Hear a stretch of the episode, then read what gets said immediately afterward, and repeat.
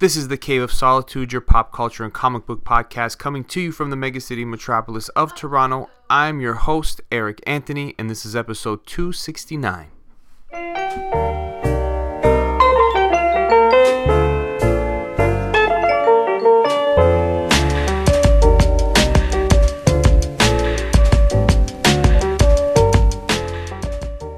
For Irwin Toy, it was a like a very old toy company from Canada. They made the Slinky, like they, they were the ones who invented it.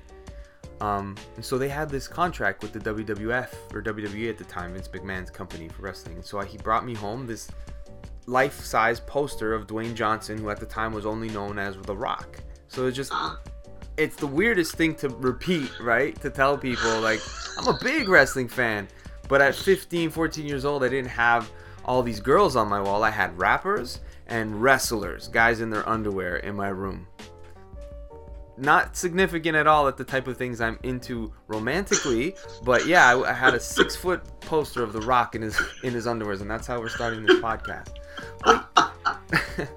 Hi, everybody. Hey, Dave, who did you have in your in, in your room in their underwear? As a guest, or Yeah. Um, yeah, we were just for those just uh, tuning in, we were just talking about some of the social media stuff that's been taking place out there in this era of uh, uh, what do they call it? Outrage entertainment, recreational outrage. Yeah, we were talking about Dwayne Johnson. that's what Whether they called it. that's what they call it, recreational outrage. Yeah, Wow. yeah.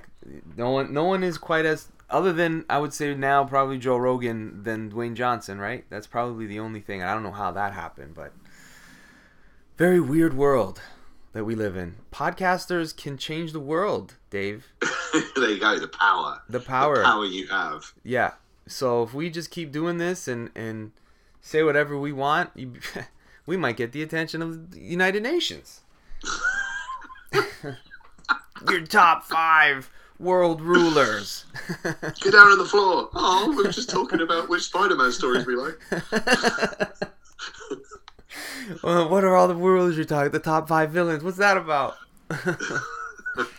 oh man, what have you? How, how have you been doing on on a lighter note? Getting away from all of the nonsense. What have you been reading? What have you been doing? How how's life over there across the the ocean? It's um okay. It's just been really busy. I've just been really busy, and I've, it's weird because like it's one of those questions where I don't know if I have an answer. I don't know what I've been doing. I've been desperately trying to catch up on um, reading stuff. Um, I think most recently um, I read an indie book called Hive Mind, which the creator Plaid Klaus, who's just what such a fantastic name, um, sent me a PDF version to review Very on cool. the yeah on the, the WM. I've had a couple that have sent stuff through, but either the PDF hasn't worked or I've just not had time. Um, but yeah, I, I managed to read this one. It was an interesting book. It was it was like a sci-fi noir with a, it, a, a kind of like a 1930s looking setting, but the all the characters are kind of alien or a couple of them maybe robots. Um, interesting, interesting story. Just a bit of a it messes with your head. I think it's it's it's a lot to take in. It's maybe a two reader. Hmm. Okay. So it's it's one of those that sometimes can go back the second time around, and it's like, oh, I like that better this time around. Like I see what what Yeah. was happening. What what what Yeah. comes to mind for you? Like, is there any books that you can think of where that second read through was better than you remembered? Invisibles, easily. Oh, yeah, I think oh. I think the third read through was the one that made me go, oh, okay, right, right, right, right. Wow, three reads through that. So Yeah. okay, so you're a real dedicated Morrison fan, like a It's, it's when you kind of feel like there's something in there, and I feel like I want to crack it. With that one, I did. I think with some other stuff, I just won't bother. Hmm. It depends. It just depends. But I think like there was something in the Invisibles that resonated with me on a weird level, Yeah. Um, and I ended up becoming a little bit obsessed with it. I've got a 23 tattooed on my arm because of the Invisibles. Wow. Okay. Yeah, So that that see, I appreciate when people have that sort of attachment to a property or a story, because it lets you know that there is something there if you get it.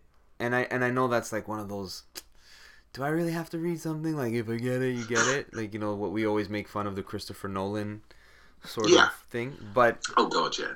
but I do but I do like when something has affected a person so much where it yeah, it, it like leaves an indelible mark. In your case literally. right? Yeah, yeah, yeah. That's a good way of putting it. Actually, it's it's funny because it is one of those ones where, like, if you give it a surface read, especially like volume volume two, I think considering the age I was at the time as well, I was quite naive. I was like seventeen, I think, when I first read it. Um, the first series is very experimental and British, and it's got that kind of very British art style of, of that era. And then the second series, he wanted it to be more Hollywood, um, so he got Phil uh, Jimenez to provide the art, which is awesome. It's such he was such a good choice, um, and I loved it. But it was like very surface for me because I was kind of going, "This is a great kind of weird, trippy action film," and that was fine for me. But it felt like like I needed to dig that there was more to it, and that's the thing. It's like I feel like there's a reward in here, but I just need to find it. So yeah, it was weird. I think like when, when he did stuff like that, it was it was interesting. Then he could do something like Seaguy, and you're thinking like, this is just balls. I don't. Is there a story in here? And it's like a, about a scuba diver with a floating fish. Like I don't know if this is meant to be a joke or if there's some deeper meaning. I don't care. Yeah. There's there's something to be said about the layers that he kind of goes to, especially because what he so often is under the influence when he's coming up with these ideas. Yeah, Yeah, but then there there you do get to a point where absurdity doesn't mean prof- profundity. Is that the right? Yeah. word? It's like yeah, I think so. Yeah. some some people think that, right? Some people can say like there's nothing on the canvas. Like exactly. You Oh no, that drives me insane. You know, I think that- I've been to the Tate Modern. yeah. Um, I don't like that kind. and my mate took me because he knew I'd get pissed off. He knew it would wind me up. Um, to the point where I was getting really like openly angry, and I'm fairly chilled out generally. I have the occasional moment, but yeah, I just started to get more and more angry, and and like they were radioing between each of the areas saying they've entered, they've entered this this area now. Just we're, we're keeping an eye on them. So like, I'm not going to tear anything down. Come on. I'm just like, what is what? What is this? Like, stop being a knob. And then this guy just walked in and he saw this. There was a painting of some scene on the wall with a really ornate frame around it. And there were two seagulls above it with arrows sticking them to the wall. You know, like like a full Yeah, on yeah. bow and arrow arrow. And he just went, Oh, now this is what it's all about. And I went, What? what is it all about? Stop pretending you know. And then um, my mate said, "She going, we need to. We're not going to be able to stay here much longer." At one point as well, I started staring at this little chair, this little fold-out chair, and going, "It's interesting." I mean, like, and then just examining it. We had a, a few people would stand with us, um, looking at this chair, and it was basically one of those chairs you're supposed to pull out, open, and sit on, and look at the art. But we were treating it like it was um, an installation. We did it with that, and with a lift, and with a fire extinguisher that were just on the walls. you know just to see if people would gather and try Yeah. and make sense of it. And we were we were looking really intensely at it and and discussing it as if it was a real a real piece. Um, and people would just stand next to you, and then they realised like, oh, they're taking the piss. But you stood here for way too long. yeah. You bought into it for a moment, and that's kind of the problem. I don't, you know, if people want to do it, it's fine, but it's not for me. Yeah, I'm I'm I could easily fall for that sort of like level of everything is relative philosophy that can quickly go into bullshit because there are some things that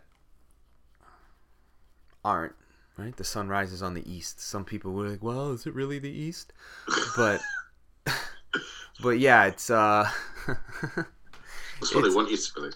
pardon That's what they want you to believe. Yeah, yeah. But you know, it's it's yeah, it's one of those things where with Grant Morrison, you can get lost in. You can start overthinking it, Mm.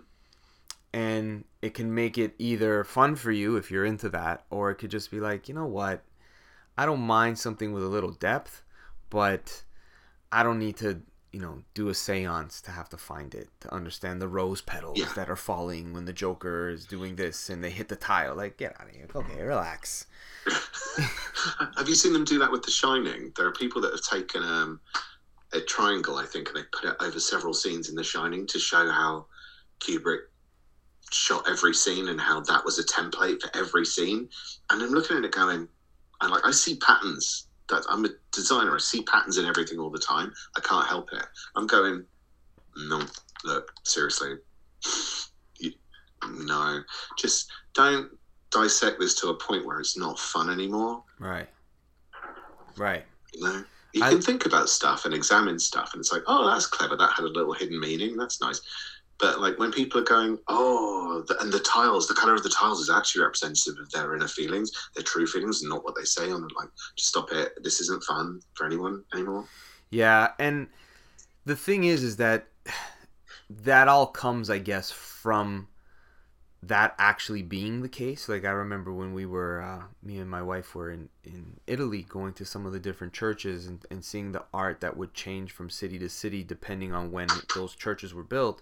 The colors that they used in the paint were all significant of a change in like the viewpoint of the clergy at the time. It's like this is after this Renaissance, and that's why instead of it no, it's no longer red, but they used blue. And it's like, Right. oh, okay, so there is something to these things. Like you know, people do use colors to trigger emotion Yes. in your mind. Like all that is true. Um, but then sometimes you can get to the point where even with these like Easter eggs, right? When they like, everyone's like, "What's that? That was his shoulder. His shoulder lifted up to the right." You know? It's like everyone's like a squirrel. Yeah, yeah. Everyone just quick. Oh, did you see how he moved his toe to the left? I think he Let me pause it. No, Yeah. I'm gonna drag the. No, the pause is too far back. It's just I need that one frame. I can't. I can't live like. I can't live like that. Yeah, and I I stopped watching. Like, I if it's an obvious Easter egg, or a little nod where it's like, oh look, the building's named after the writer. Cool, I like that. You're like, oh, the license plate says ASM 15. I know what that means. Cool. Uh-huh. Or Amazing Fantasy, whatever. I get it wrong. Sorry, everybody. It's so good. but but yeah, like stuff like that. All right, cool. But when they're when they you know freeze frame, it's like look at the shadow. Who could have that been? It's like ah, who cares? I remember doing that Yeah. with WandaVision. WandaVision, we were all doing that. And it was fun. It was a lot of fun to speculate because it was that first thing after Endgame. Well, that was part of the fun, really, with WandaVision. You know, that you are looking at a mystery, and if you're looking at a mystery, you're going to look for clues, and that makes perfect sense. But I think, like, I don't know. I think um, it's funny because if you watch the um, pitch meetings that Ryan George does, um, they're so spot on, and it's funny because like, they mention in it about how to make a trailer, and they basically say. Just put a trailer out there and just put whatever crap you want in, and the fans will just rip it apart to the point where they do the advertising for us. Like, yes, they do. At this point, yeah, it really is like that. It really is, and and I mean, my wife is a sucker for trailers. She said on this podcast, like, ah, I don't want to watch a trailer, don't ruin it for. But she can spend a day on one of those Apple apps just watching all the trailers forever. She just loves it, and she makes a list. Like, I'm gonna watch that. I'm gonna watch that. So I get that. I can get just watching trailers though, and then deciding what you want to watch. It's that's something I haven't done in so long, actually, Yeah, because the only trailers I see now thrown at me are Marvel trailers or Yeah. Star Wars trailers, yeah, and I'm bored. I'm sick of people talking about it to the point, yeah, within about half an hour, I think, and it makes me not want to watch. That's what puts me off is the other people, yeah. you know. Me It- too. It At this, me. at this point, I'm at that. I'm kind of getting that fatigue from it. I love this stuff. Like, I love. Clearly, we both love our comic books. Yeah, But I'm totally. I'm almost getting tired of the like the culture and the fandom of it. Like they're exhausting, and I'm a part of it. Here I am on the podcast talking about it. Like talk about the kettle calling the pot black, right? I get it, guys. I'm a hypocrite, but it's just more like everything becomes uh I don't know. And and a lot of it just is stupid now. So much of it has become stupid that when you be like, you know, that's kind of stupid. And Rob, that's because you're clearly showing this and this and this about you. It's like, no, Booster Gold is blonde from the future for a reason. He's a douchebag. Why is he be I don't know if you saw who they cast for it. No, It's I didn't even know they cast him. There's Yeah, something. What's that in? I, I don't know if it's a joke. I don't know if it's a joke. I should really check before I talk because I remember it was a talking point on a on a Instagram post that was having actually pretty good uh, commenting between the people, um, between the people that were following the post. So I was actually reading the around for the comments for once, but if I'm not mistaken, and memory serves and, and the information is correct, it's the actor from Clueless and who was also in Scrubs. See, th- there's your face, right? That's my facial expression too. Your facial expression is of a bigot and a racist, apparently. Doesn't make sense, right? It, doesn't make Isn't sense. the character. It's not. It doesn't make any sense. So it just makes you be like, I don't even want to engage in this anymore. Like, I'm just going to go over here and talk to my friend Dave about the comic books that we liked growing up and what we like now. Like, that's all I want to do. Suits me. Yeah. And shout out to my, my, my pal Adam Chapman because I like doing that with, with him too. Two favorite things, right? Going to a baseball game with your pal, talking about comics, or on an evening just catching up with a friend that because there's no one really out there like I don't work with anyone who likes this stuff. Yeah, same. I don't. I, I'm not friends with anyone who. I'm friends with one person that, who does, but in- nowhere near, nowhere near the same degree. Yeah. And I got a lot of people who come to me and admit say, "Oh, I'm watching Marvel movies this weekend," and they come, they have all these questions for me, right? And that's fun. I like being that guy. But then I also like find like you know that Infinity Watch issue, blah blah. blah. Like you like, yep, this guy drew it. Like, oh, thank you, another, another freak, another weirdo, right? Oh yeah, Yeah. yeah, But yes um, indeed. and if there if it if it becomes like a stepping stone to help people find books that they'll enjoy reading in their spare time as escapism i love that like that's what i want to do this for is for people Yeah. who might not know everything about comics they could come here and it's just like you could get into it with us that's all Yeah. it could get real geeky or it could get just real like this no agenda today just to catch up yeah I don't know, man. It, it, it's exhausting. You're right. And then every trailer that comes out, people got to break it down or they got to complain. It's like, Yeah, I just the thing is like it is fine. If that's what people want to do, it's fine. I think it's it's not even the people that do it. It's not even their fault. It's no one's fault. It's not about saying we're right, they're mm. wrong. no. It's just it's just that that when you go on to Instagram, mostly Instagram more than anything, because of the nature of it, the visual Yeah. nature of it, and you scroll and you're going Doctor Strange, Doctor Strange, Doctor Strange, Doctor Strange, Doctor. I don't want to see this film now. Yeah. You know, that's the problem with it is that everyone's doing it. And I, I literally posted, it just so happened because I actually have a pattern to what I post. There is Yes. a reason why Yes. I post the way I post I it. It's kind of preordained. It just so happened I was doing a Doctor Strange post that day when everyone else was doing Doctor Strange posts. Me not realizing the Super Bowl existed. Yeah. I know it exists, but you know, we, we, we don't really watch that here. Um, but yeah, and I thought like, oh, it looks like I'm trying to tap in or, or go like, this is the real Doctor Strange. Like I'm not. It was because alphabetically I'd now hit the Dweller in Darkness stuff from my character reading orders. Um, I thought I don't want to add to this, or I'm not adding. Oh, I don't know. I just thought like, don't overthink it. You were going to post that, post it. It's fine. But yeah, I don't, I don't know. There's just there's only so much you can say about things. I think before it stops being fun. Yeah, that and that's that's the thing, right? Is that it becomes everybody like I I've done it too. Movies that come out, I want to talk about it, put a review out. You want to kind of be topical. People want to hear your your take on stuff. So you you and you want to talk about it, right? But it's trying to keep up with it and being the first and everyone else mm-hmm. is it just it's there's an exhaustion to it. Right? You're right. Yeah. I remember when Shang-Chi came out and it was every video was that you see on Instagram Shang-Chi, Shang-Chi, Shang-Chi, Shang-Chi. Like it was good, guys. Like it was good. What what else? You know what else? I don't know. That's why. I'm drawn now to indie films more. Yeah. I've gone back to wanting to. Well, not that I've seen any. I, I want to go that route because it's like the same way I've gone to indie comics. Is because an indie comic can exist for ages, and there's you don't see any spoilers.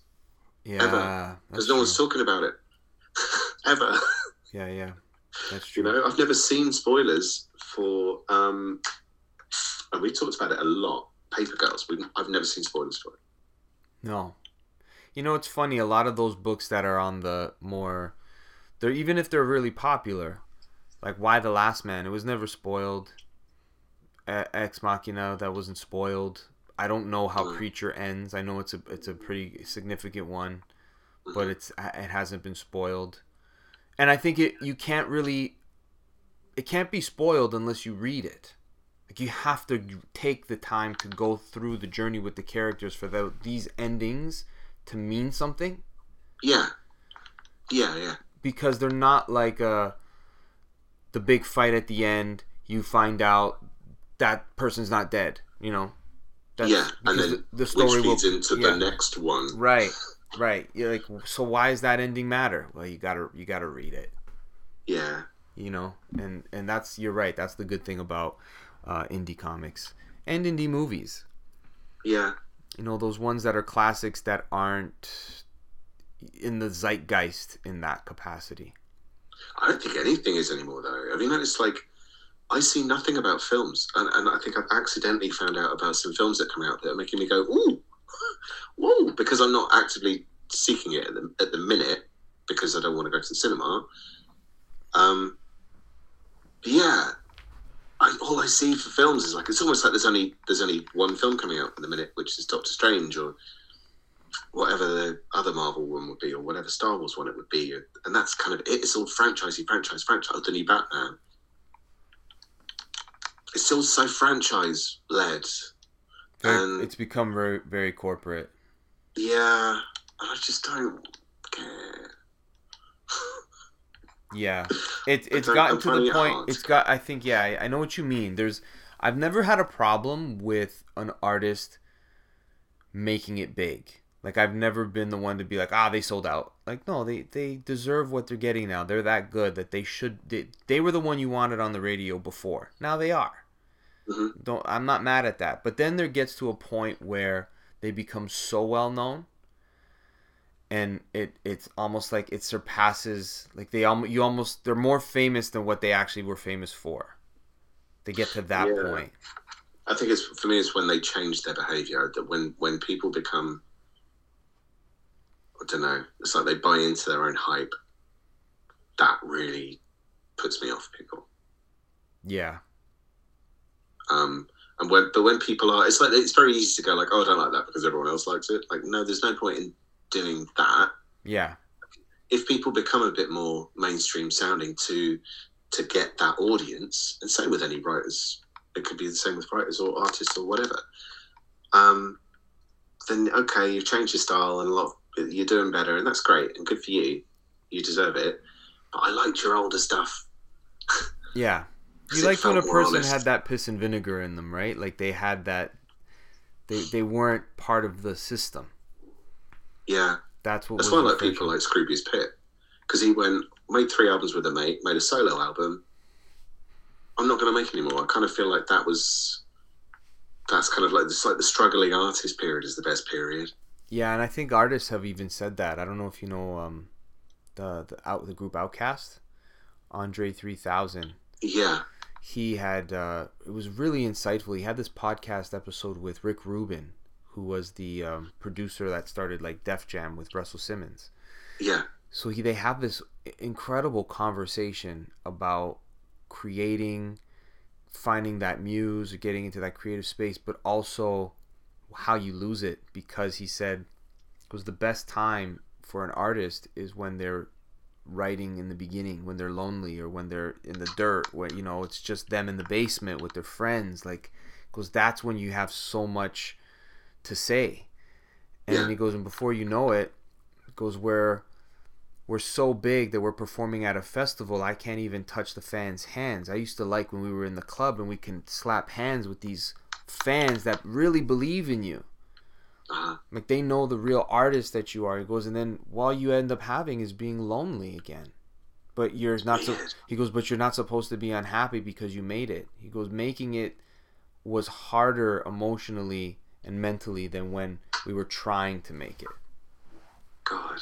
Because you got it, and then you didn't even see yourself get it because you're just alone and you can't go anywhere because people will mob you. Like it's the opposite level of loneliness. How weird. And he's I like, hadn't thought about it that way. and he says, and what can you write about now? Yeah. What, he goes, what are you You're riding on a tour bus? Like, so when you do see those artists who are the peak of like the pinnacle of their craft of their genre, whatever it is, and they still have it, that's like you can still channel that creativity or that struggle in you. Like, wow, I like that. I like that a lot. I find Yeah. uh, Nas is doing that right now. I don't know if you know Nas, the New York. I'm not that MC. familiar, but I've noticed. I noticed you, you posted something about a new album, and it said like, yeah, he's still like. I think you said still hungry or something. He's still, and like that makes perfect sense to me. Still wanting to to do it and not just churning stuff out, not just going, oh, people want the new album, I'll do the new album. Yeah, he sounds like it's it, it- for for hip hop fans. They understand the the um, reference, but in the '90s, it was like the golden age where everybody who like all the best music. It's kind of like Motown in the '60s. It's Mhm. like you're just getting. Right now is a, the best time of a certain '90s music was kind of like that. It was a Yeah. good era for music. Yeah. So he he was the kind of like the top tier artist of the 90s. Everyone listened to what he did, what he said, what he like he he made an album that was kind of like the thriller of hip hop if you will. oh, I'm so unaware. Yeah. It's got an iconic album cover. It's got like a pure New York sound. Like it's just very it, it is like the epitome of hip hop for a lot of people. Which But he- album is it? It's called Illmatic. Um, all right, yeah, first one comes up. Yeah. And it's Oh, I've seen that album cover parody.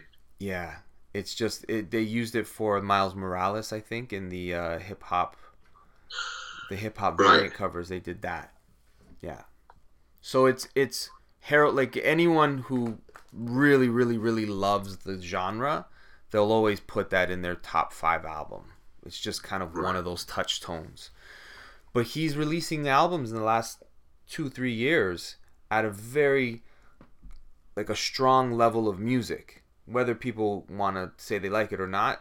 At a person his age who's been doing this it's supposed to be like a young kid's game. He's almost 50 Mm. years old and it still sounds like God, it's still he looks great right?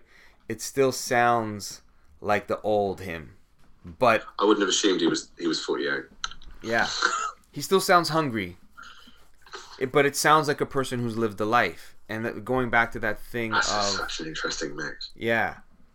And so to still have things to talk about and to still be able to have that memory to go back and capture those moments and expound on them now with that, you know, wisdom of a man who's lived a life. It's Mm.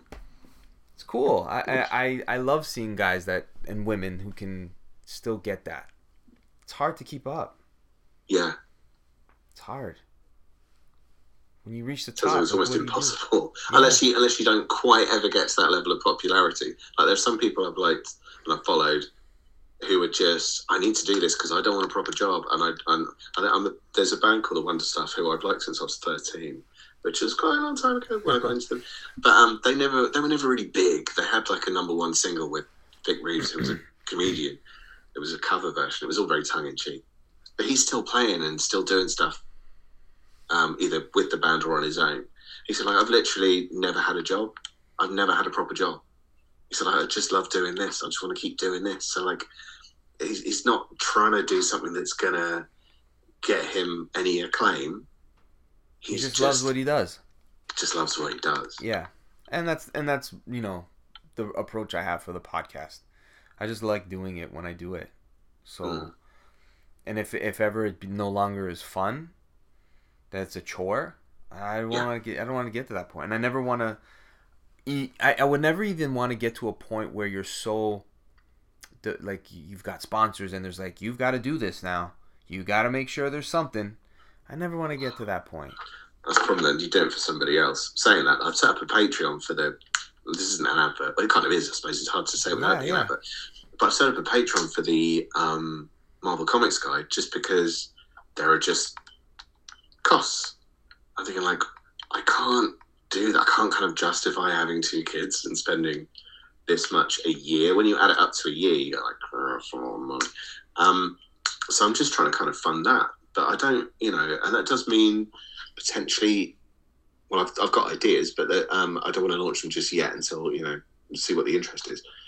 Um, but it is a bit weird. There's a part of me going, "Ah, I've got to make sure I do that now, and that makes it like a job in a way. So it's a really odd. It was something I never wanted to do, but it's that fine line, and I don't know. I don't know. It might it might not do anything, um, but fingers crossed it will, because it's just stuff ain't free.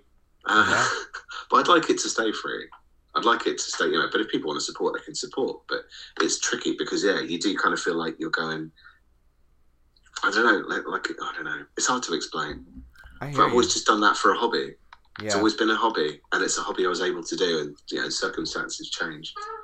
But yeah, it's tricky. I never want to make it like a pay site. So I think some other people have done that with with reading order things. You're like, why would you bother though? Because loads of people do it for nothing. I'd, I'd rather have something anyone can access Yeah. that's you know it's available to all, but it's more coherent Yeah. anybody else's and more in depth than anybody else's. I'll give you everything here um, for nothing. Yeah. I I agree. There's there's been times where I've supported a Patreon for something and it's just been like I had to pay for that. Like I would have. It wasn't that I wasn't interested or that it wasn't good. It had nothing to do with that at all. I really appreciate it, but I just don't know if I want to pay for that to click Yeah. read more. Like I don't know. It's It's a very lot to expect. it, yeah. Especially when you've got like Disney Plus and you've got Netflix and all these other people that like if you pay just a couple of quid extra, you'll get a shitload of films. yeah, yeah. I can't I can't compete with that. Yeah, exactly. And you know, there's there's at the end YouTube. I'll just watch an ad for Yeah. whatever, you know. I don't know, it's a tough it's a new it's such a new economy to tap into of where people would prefer to find information. Like everyone prefers the internet. It's a cheat Mhm. code for everything. It's the Coles notes for everybody.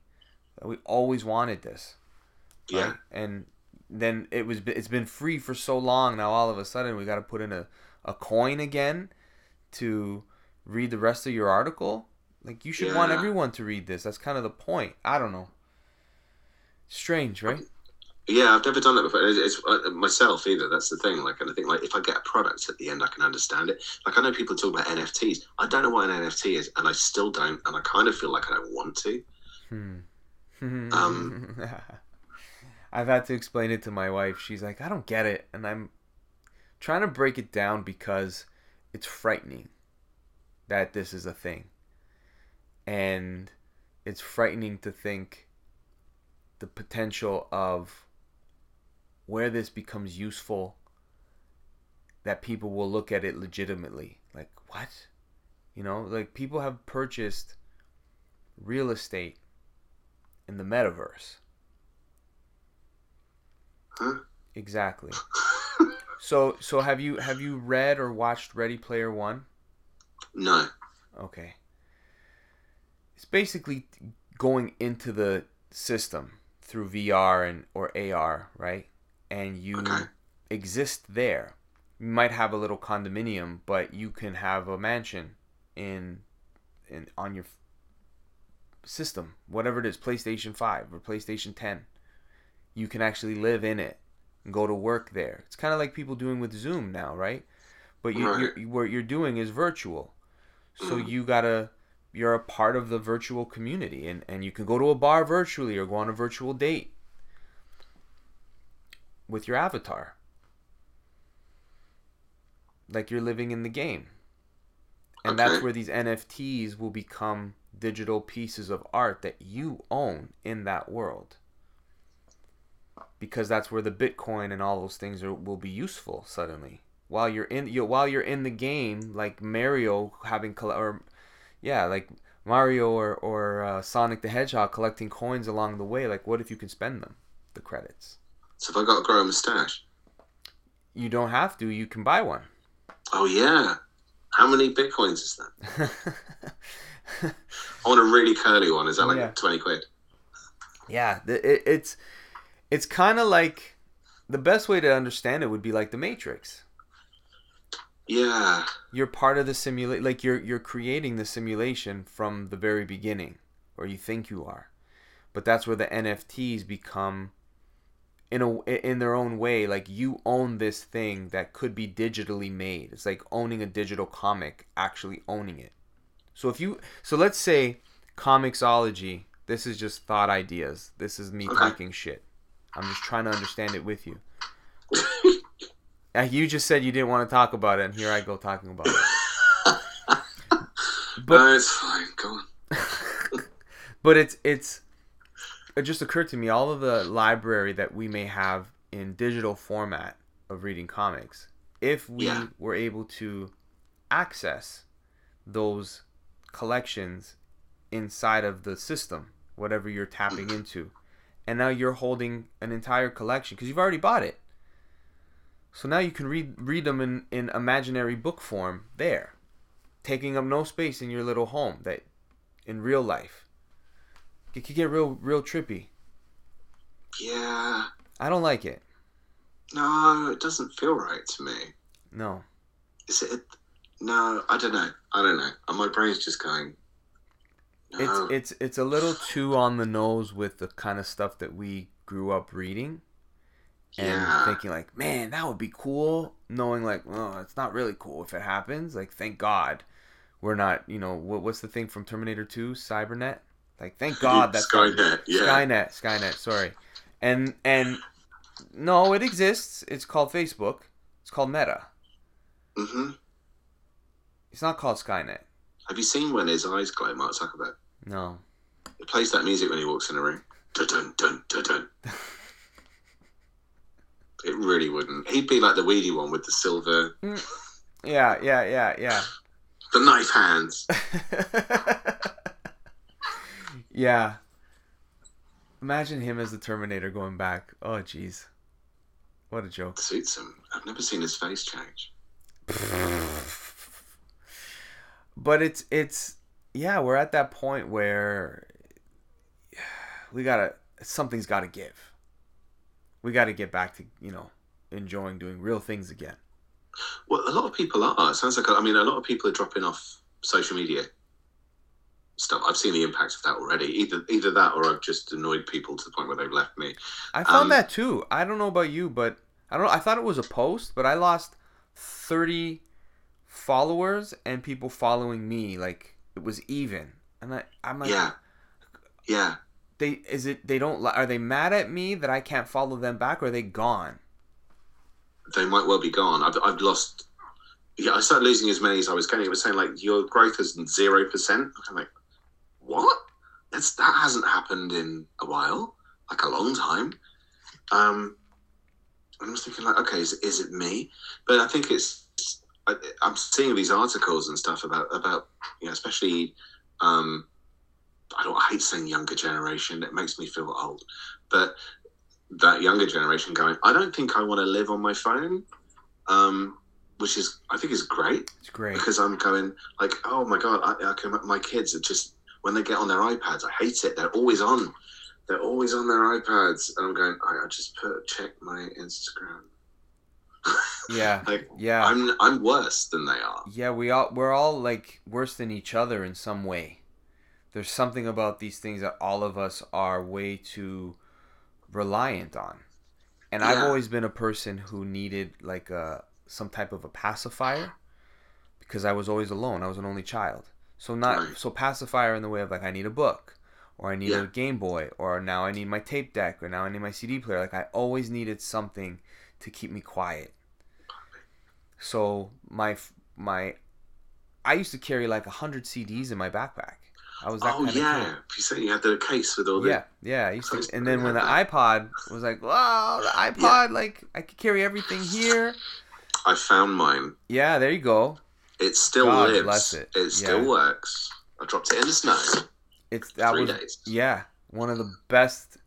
I love that thing. The only problem is you can't um, sync it up. I don't think the same anymore. The tech- No. That's the only unfortunate part. But love that iPod. And now it's all on your phone. Yeah. Your phone is whatever you want it to be. And It's not a phone. no, it's a computer. Mm. Maybe more. Like we're it was Elon Musk who said like we're already like cyborgs in a way. Like we can't live without it. It's so much a part of Mm. us. It knows what we want. And we're always talking to it and we're using it to talk to everybody else. Like it's everything. It's really weird how connected we are. Yeah, and it's listening. It do they do listen, which I find weird. I've turned off all Siri and all that kind of stuff, but they do listen, and it's I find that really creepy. Um, and that's why I find it quite interesting as well. Like this isn't just a, there's not just a generation of people going, okay, well this is just how it is. People are coming up going, why is it like this? Maybe it shouldn't be like this, and I don't have to get into this now if I don't want to. Thinking that's awesome. That's rebellion right there. you know. Yeah, I, I that gives me hope. I feel like we could be turning a corner after all of this where people might settle down and realize that we need to trust each other a little more because we can't really trust the people we thought we could, No. right? And we need to be a little bit more kinder and grateful. Yeah, I think, and you know, we need to actually listen Listen, to each other. allow each other to speak. It's okay Yeah. to argue. It's okay to disagree. It's okay to get offended because it gives you an opportunity to forgive. And if you do offend somebody, it gives you an opportunity to be sorry and change. Like we need to be able to do that. Trying to avoid that at all costs is not working. No, it's just another form of sexual control. Yeah. That's really all it's become. And who who is it that wants like what is the control that you want? What what is like you- what do you think you're going to stomp out? You're going to stomp out people's angry feelings, their biases, their prejudices? Like those things are are so many things involved in that happening. Like you can't expect people to not have that. It's just going to be people that are quiet. That's all it'll Yeah. be. It's just going to be people who feel it more and don't say it. But it's funny, isn't it? I think like all the the kind I suppose it's been a while since I've read 1984 or any of those kind of stories, but it's kind of interesting how like it was always a them as the police, the thought police idea, and I think it's like people are just policing each other and themselves. The control is in our own society. Yeah, I had I, I have a controversial thought. I won't share it on the air, but I'll share it with you later. But yeah, there's something to be said about what you just said. Yeah. You're absolutely right. And it's it's the it's exactly what you said is the truth. If you think about what it is you said, that's exactly what it is. You can't who who's they? Who's they? Everyone says that. Like, yeah. When we when we don't know who these people even are in the in this day and age, you can't like it's unseen. It's in, it's always like the invisible bully. It's crazy. Anyways, let's talk about happy things. But what Um, comics have you been reading? I've actually been reading, um, trying to get through this this Star Wars omnibus. I'm enjoying it. Kind of going along with the little Star Wars romp I've been on with the, the Boba Fett. Very nostalgic moments in it. I don't know if you've seen it at all. Book of Boba Fett. It's fun. It's a fun little time. which which was the omnibus again?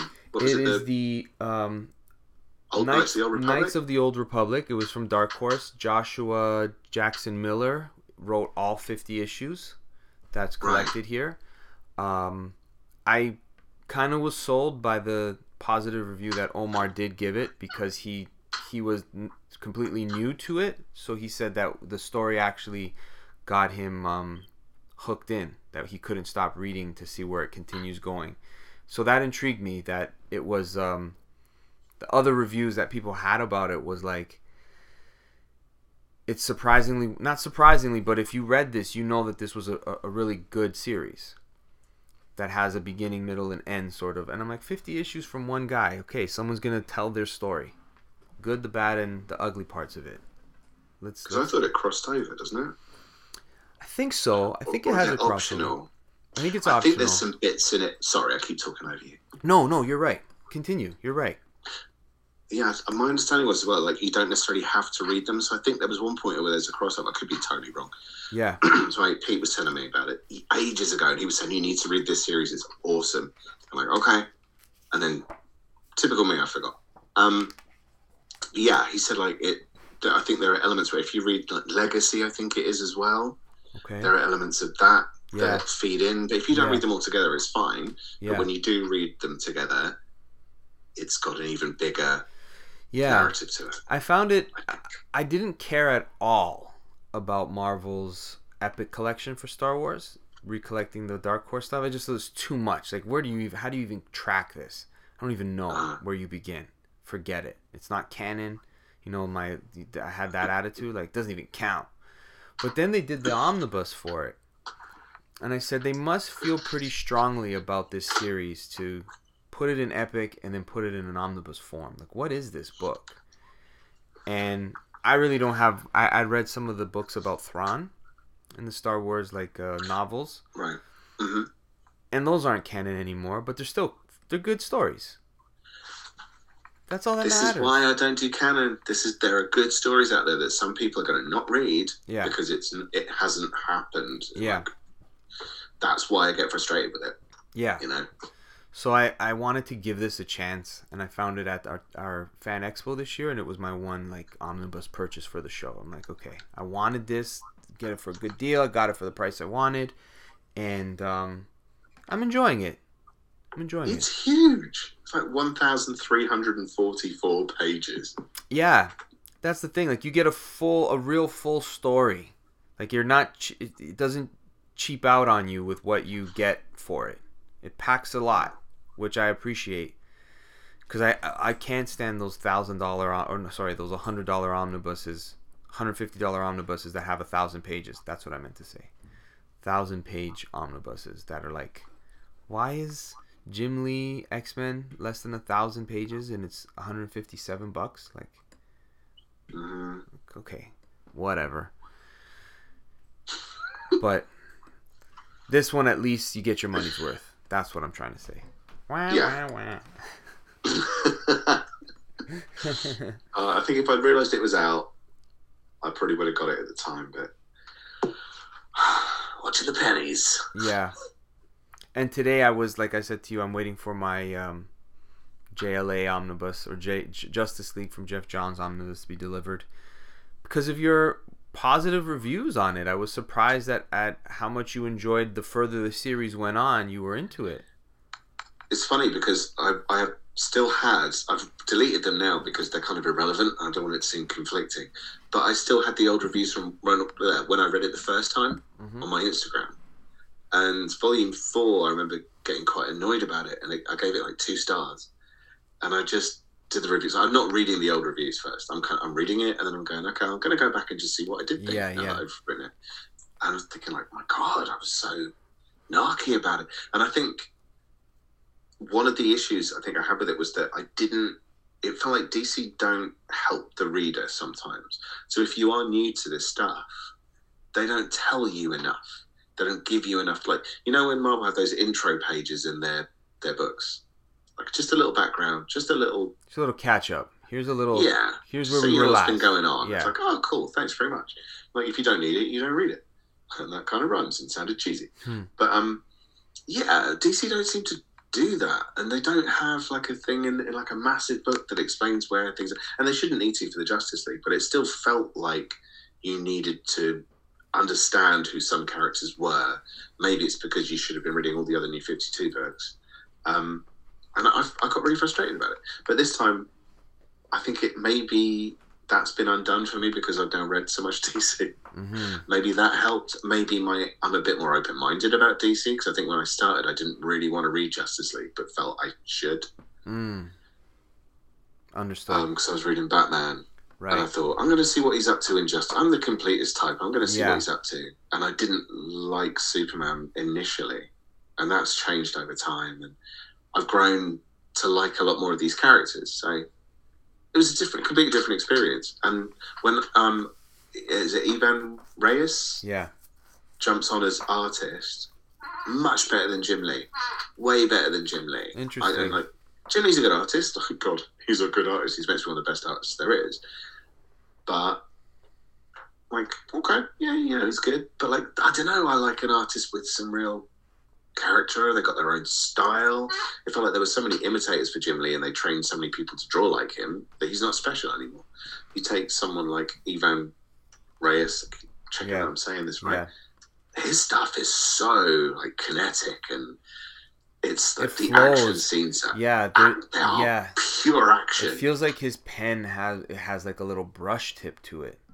uh-huh. Like it just has this. I don't know. It's got the the, the same way Neal Adams made you feel, but with a little bit of, a little bit of George Perez.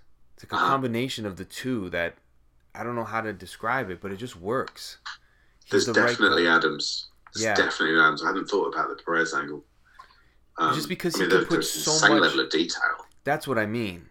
He's Mm. not afraid to throw a lot onto the page and make you go, "Let me look at it." Like, wow. Make Yeah. you go like you go across the page. It's like everyone looks cool. Yeah, that's And- that's the thing like spectacle. Like a blockbuster, I'm not a big blockbuster person, but a blockbuster should be spectacle.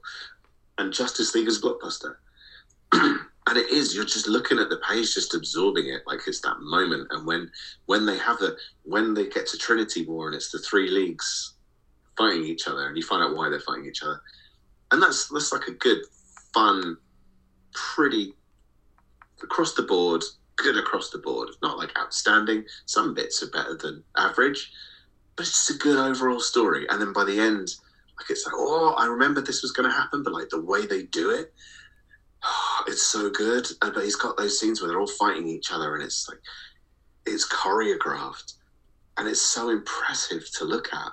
Yeah. Like, what an incredible Yeah, artist! That's a good way to put it. Choreographed. He choreographs Yeah, his he's page really really, thought it through. well. Yeah. How it That all interlinks of what everyone's doing and why they're doing it. You're kind of like, geez, like how much of this is Geoff Johns and how much? I don't really care. It works. It's a great combination. Yeah, they're they are a great combination together. It's true. And it's it's always like in this Star Wars that I'm reading um the artists change every 3 issues. It's the same kind of cycle. Three. Wow. Okay. So it starts off with a lot of Brian Ching is the artist that does a lot of the beginning of it, and when it does change, it's an arc. Like you get a whole arc Okay. of an artist telling that Are story. there only three issue arcs? They yeah, they do like three issue arcs, four issue arcs, Huh. nothing like really no six part, eight part arcs from what Alright. I've seen from the con- table of contents. But the the whole story is a continuing arc. So it's very much I mean, obviously it's an ongoing series, but it's more that where it, the first story arc is the continuing story arc. So the the first problem that he that this main character faces is what he's always he's he's going to all these different story arcs because of this original thing. The Okay. original thing is still not settled throughout the 50 issues. That's Right. what keeps you like I don't know if you've watched Ozarks. No. So what motivates that character to move there in the first place? That's the ongoing thing, and it's never just okay. That was last season. This season, here's the problem. So Right. That's what makes this book like a page turner, even in those sp- spots where "Ah, I miss the other artist. You keep going because it's like I, I want to know the political angle now, how this is going to affect him being, you know, a fugitive Right. like oh wow now he's well connected you know it's one of those journeys That's cool. That sounds really cool. yeah so I'll that's, probably give that a shot if I could afford it. Maybe I'll put it on the list. It looks like it's still around. It's still around. It's still around, yeah. And it made me it made me more interested in giving some of the other stuff that is no longer canon uh, a shot, especially if it was somewhat influential or rich in its storytelling about certain aspects of a Star Wars universe if you like that sort of thing. Cuz now what they're doing is fun and you're getting to see a lot of stuff that we had never seen before live action, but there's so much story previously told with these characters that kind of undiscovered territory because it wasn't part of the corporate big two, right? Yeah. So you kind of like, oh, they're there. They're there if you want. Sort of thing. Like, how much of a Yeah. fan are you? But now it's like That's- huge business. It is. I think I'm more. I'd be more interested in reading the Dark Horse stuff and sticking to the original trilogy and ignoring everything else than trying to watch it all or you know go oh that doesn't fit any no because like dark horse are really good with their um their kind of franchise stuff and they the way they tap into games and they i think i've read a couple that didn't quite work but for the most part a lot of the stuff i've read is just it's good or it's or it's really you know it's really good Yeah. um, so they, like the Critical Role comics are great, and I'm trying to think what other bits I've read. But I just bought. Um, I've told her she's asleep. I've just bought uh, The Witcher um, omnibus for for her for, for, for Mother's Day. Oh, nice. Yeah, she loves The Witcher, so there's that and Dragon Age. So she played. There's a lot of game franchise stuff they do as well, um, and they're generally just really great comics Yeah. and I much prefer it coming from from someone like Dark Horse or IDW when they do Transformers than um. I don't know. I, I read Marvel's new Star Wars stuff, and I just couldn't get into it.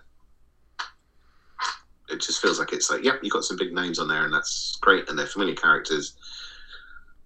Yay! I don't feel invested. Mm. I see. Yeah, I, I get you. I I did enjoy the first series that Jason Aaron, those first two, the Darth Vader and Star Wars, because they went in and out of each other in a way, and I, I thought that was really cool. I haven't gone past and read more of the different series, but I'm happy I gave this a shot. I I um, pleasantly surprised. I went in blind. It was a blind buy that I just had faith, faith in the Force, as they say. Um, yeah, so we'll see. What what's next on your list to read? Um, at the moment, I'm actually reading a bit more Steve Englehart, Silver Surfer. I kind of haven't picked it up in a while.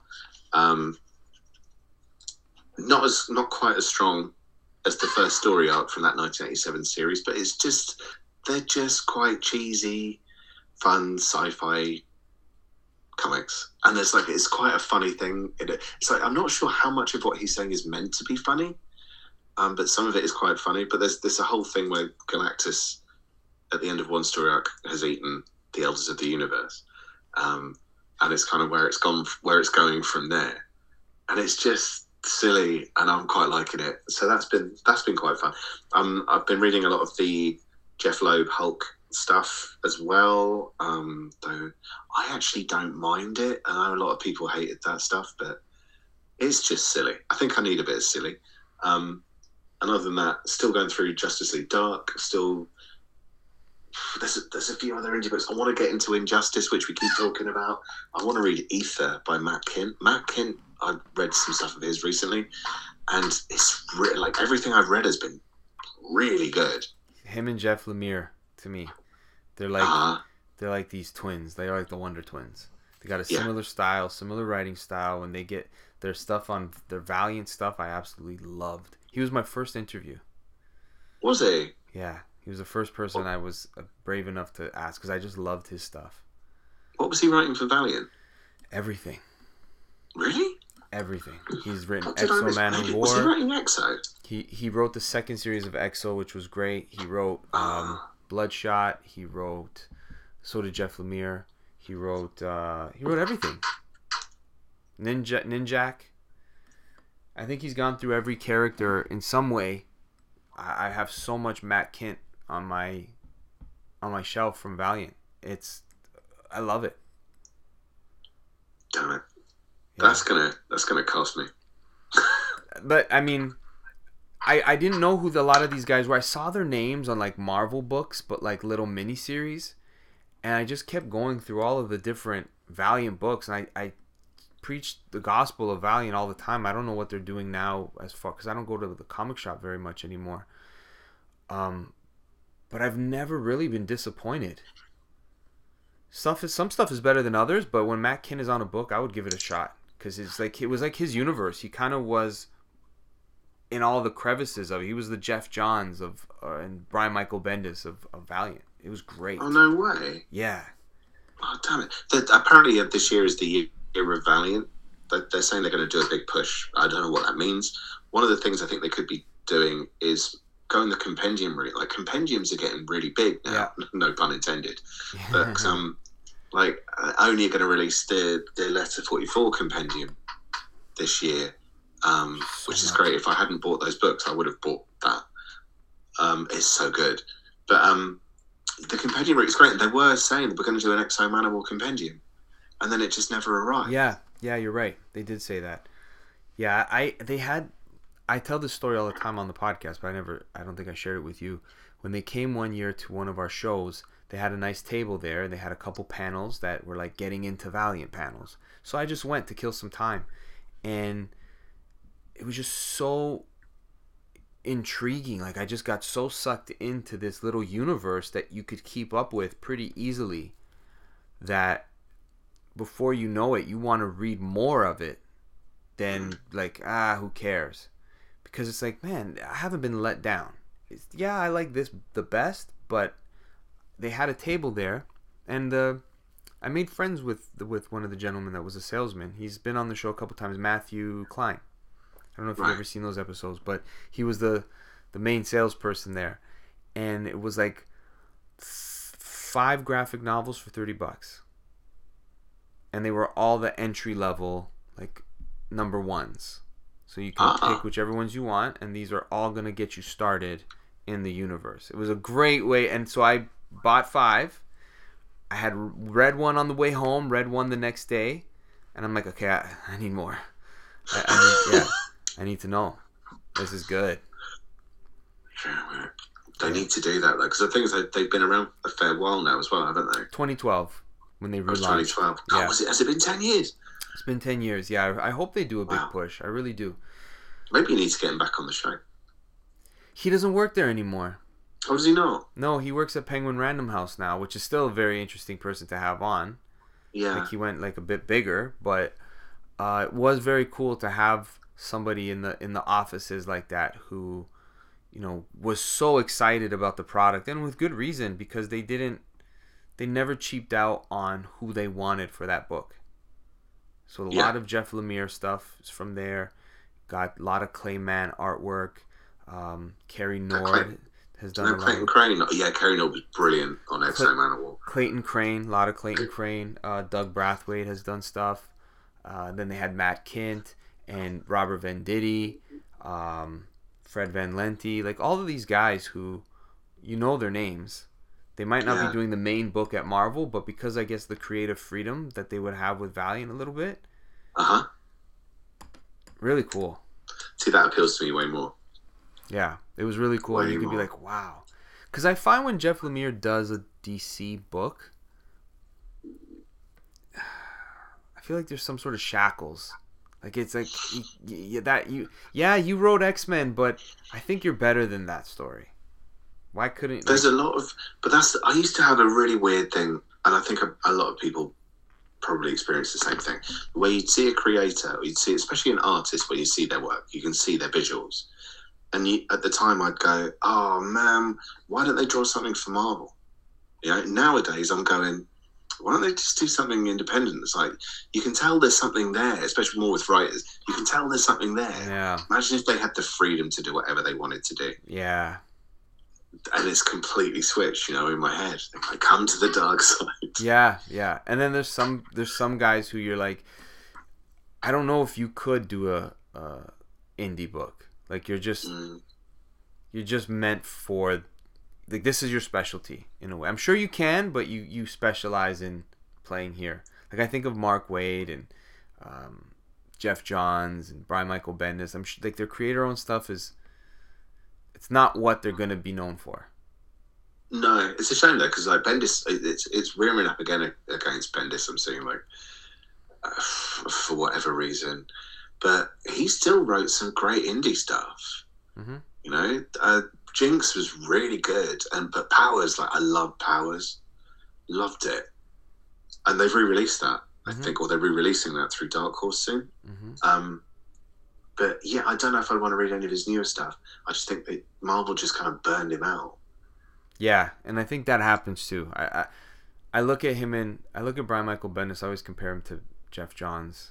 I don't know if that's fair, but I feel like they went through their respective companies and did everything they could do with every team, every major character, some B-list characters that they propped up. Like they had a some somewhat similar career trajectory when they were both the writer They did, yeah, Right. exactly the same time. around the same time. Yeah. Yeah, And um, who do you like better? Bendis. Any reason why? But I think it's weird. Like when I think of the stuff that I like from Marvel, it was the Bendis stuff. I, I liked the way that he he plotted it and planned it together. I liked his dialogue. I know some people have issue with it. Don't care. I liked his dialogue. Um, up until I mean, that whole first run of New Avengers is so much fun. And it's the way that he structured it. I loved it. Geoff Johns has done some great stuff, but I tend to find, and it's probably a really unfair comparison because I'm almost comparing him with the people who are writing stuff alongside. so, like with his Green Lantern, it's really good stuff. Great Green Lantern series, really good. Tomasi was writing. Tomasi and Gleason were on um, Green Lantern Corps at the same time. It was way better. It was so much better. It was so good. I think Tomasi and Gleason are always having to take a back seat to the main title when the Yeah. stuff that they like even like their Batman and Robin Yeah, the Batman and Robin like I, I at the time I when I met um, Greg Capullo and he signed a couple issues for me of, of his Batman run. I said I think you might have you might go down in history as being like one of the best Batman runs of all time. Like this might be the one. He's like that's really kind of you. And then I read all of Tomasi and Gleason. I said I might be wrong. Like that. but that- no one's still no one's talking about it. it, it- there's that series was probably better. All It all the better. whole series from beginning to end, the T- Tomasi Gleason series was better easily.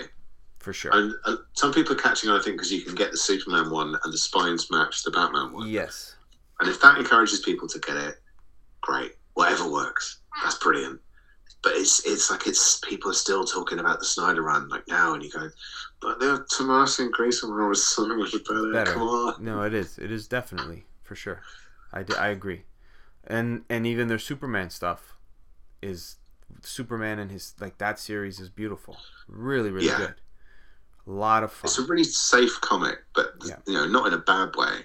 But it, no, but it's it's a great Superman story. It's Yeah. a great era of Superman. I, I was so happy that they released that because it's deserving. The two of them are really good. I hope they do a Green Lantern Corps because I never read all of their stuff, only the crossover. Because I'm such a fan of Geoff Johns. He's one of my favorite writers. Period in comics. Right. His I love DC and he writes DC like he loves it. Yeah, That's how it makes. So I f- like he writes DC the way I feel for it. If yeah. that makes any sense. You can see as well that he just he gets he gets what works. It's like when he took Aquaman. Yeah. That was such a good series. his Aquaman, his first run on the Flash, his JSA, So Green haven't read that. Lantern, his Hawkman. That's the thing. I haven't read those books yet. Those last four that you mentioned, I've still not read them yet. And I think like once I have, maybe that will swing me over to the Johns. Yeah, and he's he's always tried to, even if he's missed and something wasn't as good as before, like doesn't really have a great take on Batman. Um, his Superman, some people like it, some people don't. I like it, but that's also because it, it taps into my nostalgia. Like when he Which did, bit? When was he writing Superman? He did was, some it, action- the original pre Flashpoint? yeah, he did a little bit of action comics with the Richard Donner crossovers where they Yeah, of course. where they tie in like all of the Richard Donner sort of stuff, and then there's that Christopher Kent and then he does the Legion of Superheroes story and the Brainiac story. Like, cool stuff. Like, wow, you unleash the bottle city of Kandor. Whoa, that's a big moment. This is interesting. And then the story went on forever, and he wasn't the main. He wasn't writing it, but it was the stuff. Like it was stuff that it, he, he just has a love for the characters, and when he does an origin story, he like pays homage to all of it. It's almost so. What is it? Pastiche? Is that the right word? No, that's when someone copies something like it. Like they make a version of Superman, right? Yeah. I think that's what Yeah. it is. Yeah. But his That's is like strictly a, a, an homage, like love letters. he he I think the thing he does with his characters is, is kind of oh, I feel like I'm constantly going "Mm, Marvel films suck, but it's what is missing for me from the Marvel films, which is that they're, they're taking the name, they're taking the trademark in those films, they're not using the characters. What he does is he goes and boils down those characters as to what makes them work, and then he adds that modernization over the top. he adds that extra level of mythos to it Yeah, that progresses it, so it doesn't just kind of. So with the Kurt Busiek Avengers run, yeah, it's it's a fun run, yeah, um, and there are highlights. There are some bits that didn't work, but for the most part, it's like, uh, yeah, weren't the seventies great? But with Geoff Johns, you're going, weren't the seventies great, and weren't these bits great, and was you know, and the original ideas were great, This is So why this thing is great. and Yeah, push them into the present and make it relevant to the Right. audience today. right, right, And that's But why see, I- I that approach than the kind of Busiek approach. right, right. But see, his stuff that he does for the movies are atrocious, and it's so weird. It's like great if he's writing it, he's the guy who knows, right? No one knows better than him. No, he, he clearly But he's just producing them, isn't he, mostly? he, he's like co-writing some of them like whatever he's Some got his name the- attached to it's like other than I, I didn't mind shazam that was cute It was alright. yeah it was cute you know for what it was but I'll let my kids watch it probably one day. yeah people seem to like aquaman but i was just uh, he, I don't know what. I don't know. It's like he's it's like he started writing even stuff that was good. And like this Justice League run. It's like you were writing it so that it would be adapted into a movie. That's what it started to become. But the problem, the problem you've always got with that though is there's just so many people involved, and there are people above him who are going to go, yeah, yeah, yeah, yeah, yeah. I hear what you're saying. But the Dark Knight films sold really well, so we need to just darken it. Like, you know, that's kind of what you're battling, I guess, with a with a blockbuster film. Whereas when you look at his animated stuff that he's been involved in, people On are point. generally happier, and it's Yeah. still him. Yes, yes, you're right. So maybe That's it's true. not his fault, and it's the battles he's got to fight. I hope not, because I, I, I mean, I'm an unabashed. Like I'll swear by him. If if I had to keep one writer from my DC shelf, it would be his stuff. It Uh, would be because the majority of the stuff that I like from DC is from him. I'm not, you know, that diverse when I really think about it. I love Geoff Johns, but I love Bendis too. I love Bendis too, and I feel both of them had that similar burnout where it's like, okay, try something else. Yeah, they were on. Uh, Bendis should have left New Avengers after that first series, and it's a shame. Yeah. But he didn't. They should have. They should have rejected it. Got new people. Yeah. So my question to you now is, what's our next top five going to be? Ooh, what is our next top five going to be? Do we go back on everything we've just said and do Doctor Strange? I wouldn't. I wouldn't be able to do it because I haven't read any Doctor Strange. That's a big hole in my library. None. yeah, I've not read enough No. Doctor Strange. Um, do we not do a Marvel character? Do we do? What What are your thoughts? I want you to pick it. You tell me. you me. want me to pick? Oh man. We could keep with Marvel. You, you can tie it in with the Marvel Comics guy. Could keep it with Marvel. Why don't we go? Oh, is this too vague? Why don't we go cosmic? Okay. I could try that. Either Fantastic Four or just the general greatest cosmic stories of all time. Okay. Okay. What do you think? Which, Yeah. Well, we, we can decide later if you want, but Okay. I like that direction. I might be able to play in that that arena okay. because I love Cool. Marvel Com- Cosmic. Mm. Yeah. I, I think I could do it. and we'll have differing opinions as well. Yeah. Because you'll have read a lot more, and there's some things that I've read that you probably don't like. Yeah, that's good. I like it. There's a lot to choose from. I think there's a lot of people probably forget or don't know exists. Yes, that's true. There is a lot to choose from, and yeah, it's forgotten stuff. Although someone did say about our um, multiverse one the other week, if you haven't got Exiles, it was Aaron Smart who's followed me for a long time. If you haven't, um, if you don't put Exiles on that list, I'm I'm putting well, I'm getting on a plane and I'm ready to fight you. like shit, I forgot Exiles existed. I haven't read it yet. Me. Haven't read it yet. I It I never pla- resonated with me. yeah I plan to. I bought the fir- the Judd Winick's uh, trades that he wrote the the issues he wrote, but um, I tried getting started on it and it wasn't connecting. Yeah, I was the, the same. yeah, it wasn't connecting with me at the moment, so I'm like, let me come back to this. But sorry. Thank you for paying attention to the post. Hopefully you like the Yeah. episode if you listen. If it generates interest Yeah. or a fight, then Yeah. something's working. That's right. That's right. We did it. Okay. Okay. Well, I'll let you. I'll let you uh, get to bed and rest up for the day of work. Uh, always Thanks, a Dave. pleasure to hang out, and uh, I think in two weeks we might do this again. Keep this consistent, deal. and it'll. Uh, everyone's gonna follow us after. We're gonna change the world. or take it over. That's right.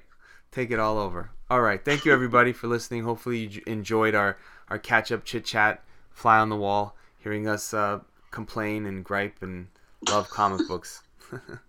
Stay tuned for more episodes. We will be back soon, and make sure you follow Dave's pages, both the Winchester Meat Cleaver reviews, comic reviews, and the Marvel Comics Guide. Is that right? Yeah. All right. perfect. Thank you, everybody. Take care.